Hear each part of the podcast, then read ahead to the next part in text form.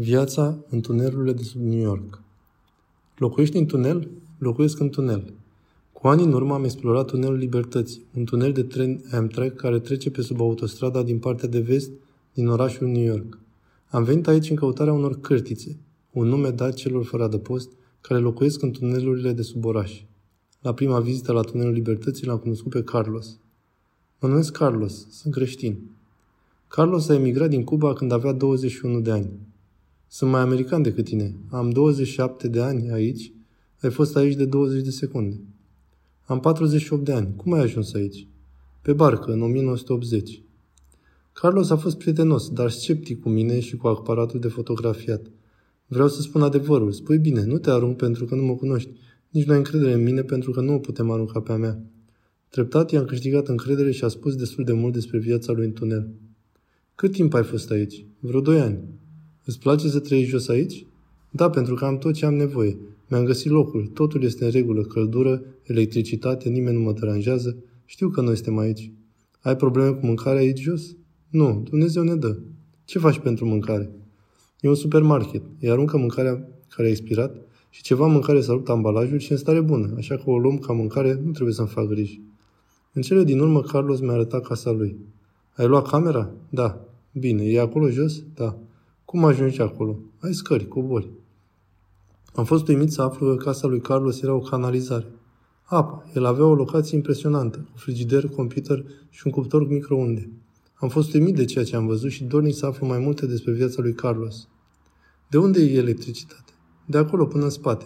A adus o linie în tunel și a conectat o sursă de energie. Nimeni nu știe cu adevărat că sunteți aici? Poliția știe că suntem aici, de doi ani deja. Cum ai aflat despre locul din tunel? Prietenul meu, el a găsit locul ăsta, de peste 5 ani. Prietenul lui Carlos, Brian, a locuit în canalul de lângă el. Ești afară? Da, bine, ne vedem mai târziu. Unde ai trăit înainte să locuiești aici? Am fost fără adăpost pentru o lungă perioadă de timp, mulți ani. Obișnuiam să locuiesc în biserică și în instituția pe care o cunoști, adăposturile, dar e un loc foarte rău. Adăpostul e un loc foarte urât. Și cred, 8-9 ani, nu știu exact, nu știu exact, am ieșit. De ce e adăpostul atât de rău? Droguri, lupte, foarte urât. Ce te-a determinat inițial să fii fără adăpost? Nu este ușor pentru mine să mențin slujba, să mă țin de un loc de muncă. Poți vedea tristețea lui Carlos în timp ce vorbea despre felul în care obișnuia să trăiască, în contrast, era mândru de noua lui casă. Oricine vrea să vină aici trebuie să se descalțe. Aici e gunoi. Vrei să-ți dau câteva din aceste lucruri? Să-l punem acolo puțin în colț. O să le arunc. Da, e lapte. Unele dintre alte chestii. Tastatură vrei? Da, dăm tastatură. Îți place? E drăguț. Totul e de la coșul de gunoi. Le-am găsit la gunoi. Nu miroase aici urât, nu? Deloc. N-aș fi ghicit niciodată că a fost o canalizare. M-am mirat de toată munca și inventivitatea pe care Carlos a depus-o pentru a crea confort pentru casa lui, ceea ce majoritatea dintre noi luăm de gata. Apa era o corvoadă zilnică pentru el. Vezi câtă muncă trebuie să fac aici? Da, de unde e apa? De la pompă. L-am ajutat să-și ducă lucrurile la loc în timp ce am părtășit mai multe despre viața lui în tunel. Aduc computerul. Mă ajut cu computerul? Ce faci cu el? Trebuie să-l pun aici. Am și o imprimantă, dar am nevoie de un cablu pentru imprimantă.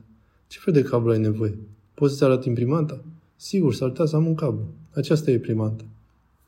L-am vizitat pe Carlos de mai multe ori și i-am adus un cablu suplimentar de imprimantă pe care l-am avut acasă la următoarea vizită. Oh, da, merge. Arată frumos. Mulțumesc. Am crezut că este cel bun. Da, da. Nu pot face astăzi nimic pentru că astăzi este ziua Domnului. Am făcut deja prea multe. Carlos a fost foarte religios și nu lucrează când e timpul care se roage. Mă voi ruga acolo. Bine, omul, să ai o zi bună. Bine, probabil că voi veni weekendul viitor. În weekendul următor, când l-am văzut pe Carlos, am avut o surpriză minunată. Vreau să intre cu mine în cameră, vreau să faci computerul. Poate avea ceva probleme, poți verifica? O să arunc o privire. Da, te rog, bine. Eram foarte încântat să fiu invitat în casa lui. Gata? Da. Trebuie să-ți dai jos plovorul, pentru că e cald jos. Odată intrat, am făcut suport tehnic pentru a-mi arăta recunoștința pentru această experiență unică. Nu ai suficient spațiu liber pe hard disk, așa că tot ce pot face, pot pune altul în loc. Aici vezi? Ca acesta.